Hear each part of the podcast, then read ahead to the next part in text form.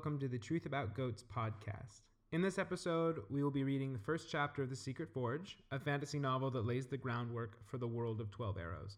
What's 12 Arrows, you may be asking? Well, that is an excellent question. 12 Arrows is a comic book written by yours truly and drawn by Aaron Tolopilo, currently in production. As it turns out, someone, and I'm not going to say who, got a little antsy and decided to write this book as an outlet. For more information about 12 Arrows, please check us out on Instagram at 12 Arrows Comic, where we try to keep everyone up to speed on our progress, or on our website, thetruthaboutgoats.com. This novel is a lot of fun, sure to give you your fantasy fix, and since this is the very first chapter, there's no need to catch you up to speed on what happened last time. Without further ado, here's The Secret Forge, Book 1, The Primal Age, Chapter 1, on the dawning of things and the formation of the Twelve.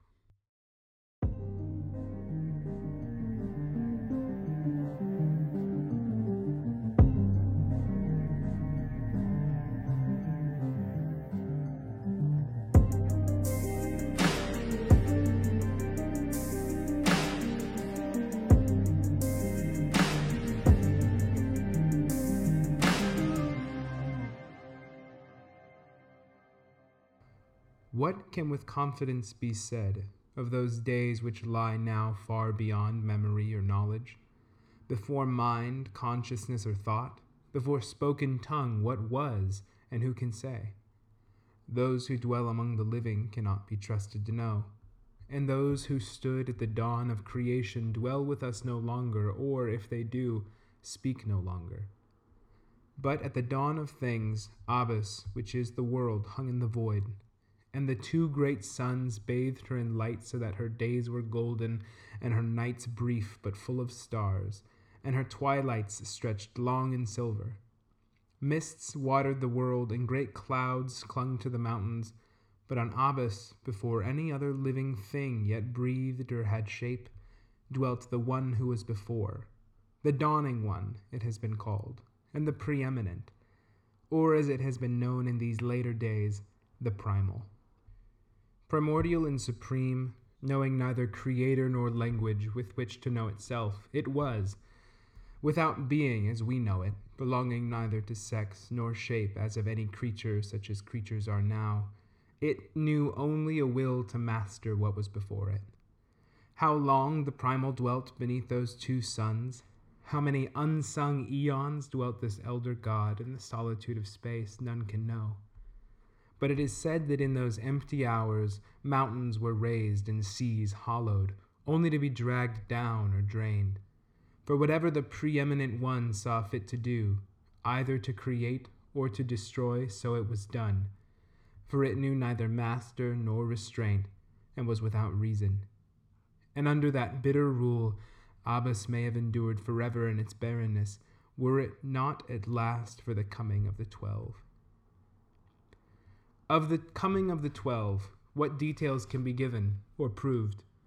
In so much as the myths inform, the twelve came into being separate from the power of the primal.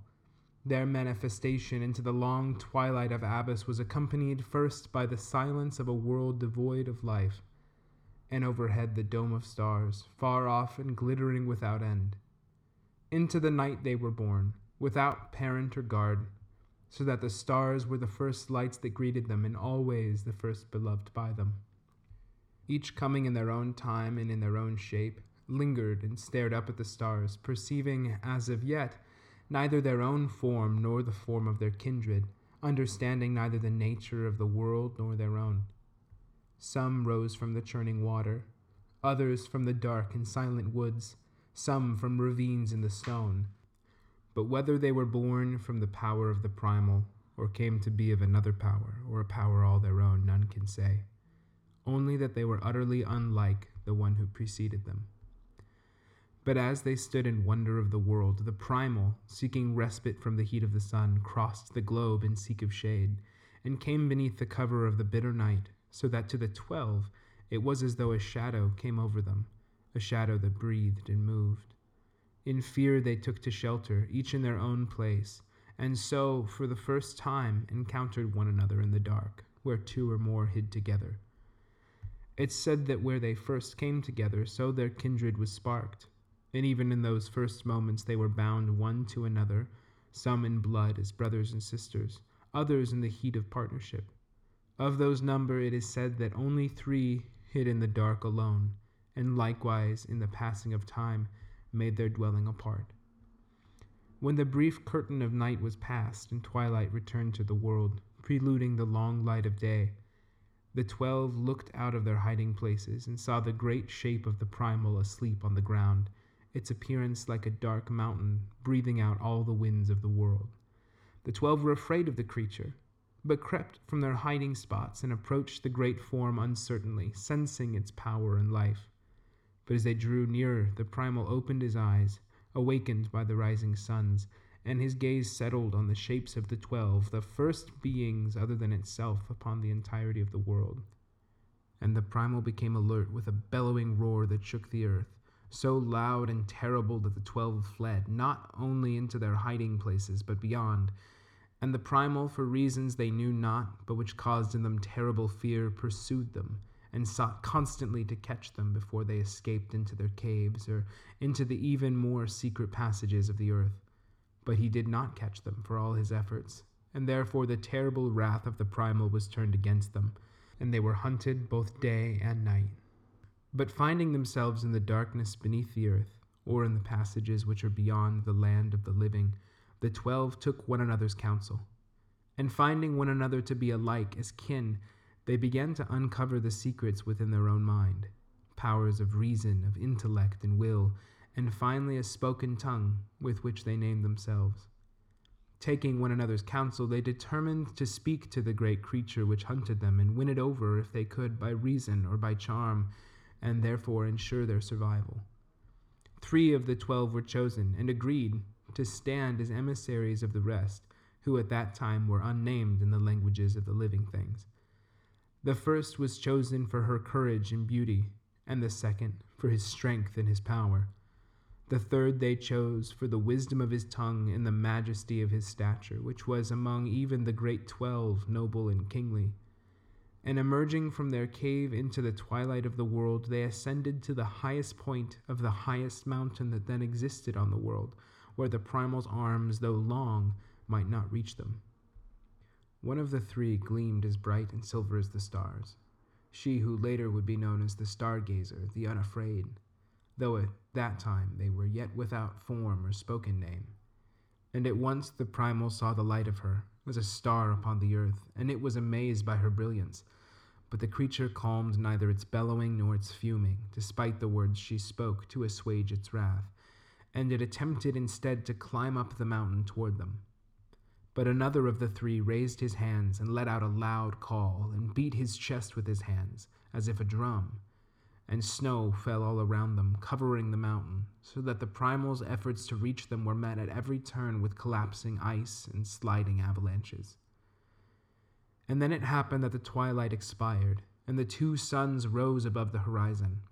And at their appearance, the radiance of the third among the three increased until he shone like gold, as if a third sun had descended from on high and rested upon the crest of the mountain. Then the primal retreated to the foot of the mountain, its huge, dark bulk smarting and stinging from the brightness of the light, and hands cut by the ice and the cold and the lightning. Peace, cried the third, in blinding light. Let thy raging and thy fuming be assuaged, thou which art noble and mighty, and no foe nor fiend to us. Tell us thy name, for surely thou art master of all that is before thee. But the primal, having no language and no understanding, made no answer, and fled back into the retreating night. So the twelve emerged from their hiding and lived on the mountain, safe from the reach and rage of the primal, who hunted them ever along the distant horizon, and could be seen stalking in the twilight, as tall as the distant mountains and more terrible. But for a time the twelve were safe, guarded by walls of ice and snow which they deemed unassailable, and they took on names, each in their own kind, recorded here as they were known among the living things, for their secret names, or what names they might have known before the living things came, only they know.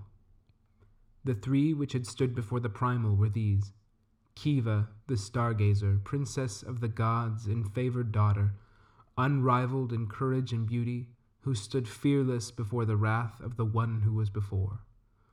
Kokomo no Itaro, called Kokomo, lord of lightning and snow, who is seated on the wind, whose drums are the thunder of old, considered firstborn of the gods, though in ages long since he departed from the land of the living things and dwells in realms unseen. And Etsu Ro, king of the gods, lord of the greater rising sun, the tall and golden one, whose frame is most noble, whose light is from on high, whose spear reaches beyond heaven, most exalted one, whose power first stayed the primal's hand. The other nine, though equal in power and splendor, gathered to the three, safe within the girdle of Kokomo and the ice which he made to shield them. At the foot of radiant Etsu Ro they counseled and took wisdom. In the presence of Kiva, beautiful and fearless, they took courage and rejoiced. For even in those dark days, her spirit was like a torch that ignited a fire in the heart of all those who saw her. But the fortress of the Twelve was not destined to last forever, nor could the council of Etsu Ro foresee what was to come, nor the girdle of Kokomo withstand it. For in the secrecy of the night, the primal crouched at the edge of the sky, waiting for the two suns to sink below the edge of the world. And he crept forth in the crawling shadow of the night, dragging his belly across the ground, which boiled and oozed with his rage, such that whatever he touched turned gray and wasted to nothing. And at last, when the suns were gone, and the light of Etsu Ro faded, and the fires of feasting were dimmed atop the fortress, the primal gathered up his rage, as one might gather a cloak around him, and he grew yet greater and stronger than he had been, such that there was nothing on that world his arm could not reach. And with power that shook the world even to its very core, which broke the mountains down to sand and caused fissures of fire to open in the ground, he assailed the mountain and seized the twelve where they were concealed.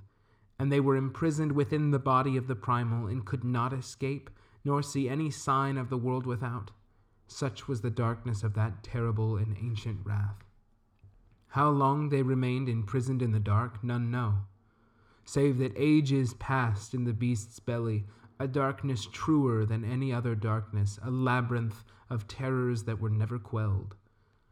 But though they were swallowed into that captivity one by one, in the dark the twelve found each other again, and remade the alliance which had bound them all as kin and though their eyes grew weak and weary with the darkness, they sought means by which they might escape. Then one of the nine, who had not faced the primal on the mountain, perceived in the darkness a plan by which they might escape, and told it to the others. And another of them, hearing it, mustered her power to achieve it. And she made a plan to enter into the mind of their captor where he dreamed, and convince him of terrible things to come by which they might achieve their freedom. This she did, convincing the beast to hear her words and hearken to them. For she showed him a vision of the world, slipping free of its appointed boundaries and sliding down the dark roads of the void toward the suns, where it grew hotter and hotter, until even the strength of the primal was withered and scorched by an endless, agonizing flame. Seeing the visions, the primal woke from his slumber, gripped with terror at the prospect of his own end. Then she who had poisoned his dreams cried out in familiar and fair voice and said, Hearken to me, master of all that is before thee. Free us, that we might be thy humble servants. Let us aid thee and protect thee from this coming fire, we beg thee. For if thou givest each of us only a portion of thy great strength, then beside thee we might hold back this doom.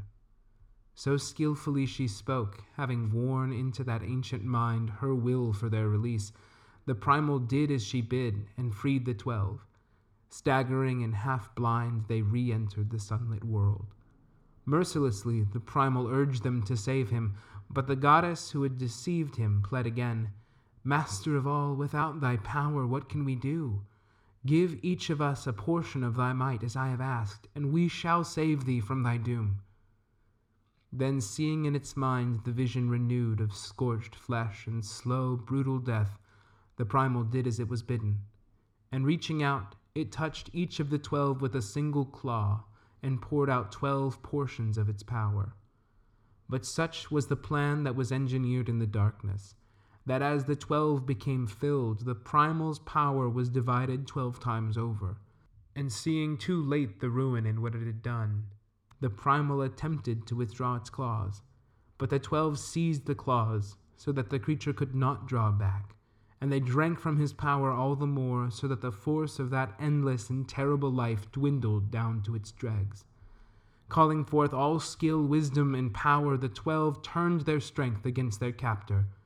Though the beast fought and raged, four of the twelve gripped it by hand and foot and held it with strength inescapable, though the monster snapped its teeth and lashed its fiery tongue.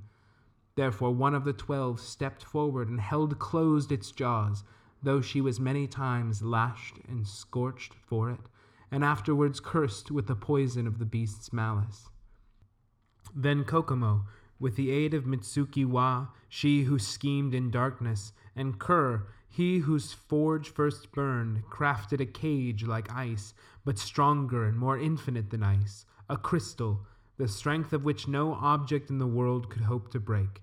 And they set the primal into it as one sets a gem into a crown, and sealed it up around him as one seals a tomb, so that the creature was bound, hand and foot and ill will alike, and the world was finally safe from its endless rage.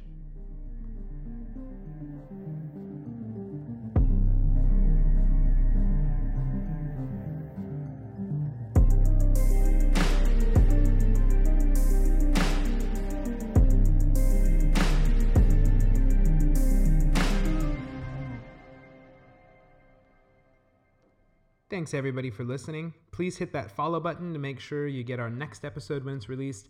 And in the meantime, check out the website. There's still plenty of stuff on there I haven't had time to record yet. So if you need some words for your eyes instead of your ears, head over to thetruthaboutgoats.com. I'd also like to thank a couple people for their help in making this podcast a reality. First, James, who gave me this mic and who has been blessing my ears with beautiful music for the last couple years. As a special limited offer, he can also bless your ears too on Spotify or find him on Instagram at Flanagan underscore James. I'd also like to thank Jordan and Jairus Hills who made this wonderful cover art and these beautiful, appropriately dramatic intro tracks. You can find them on Instagram at 13 Hills or Jairus Hills or follow their music page at Fox and Tiger Music. My recommendation would be to do all three. Thank you again for listening. We'll talk to you next week.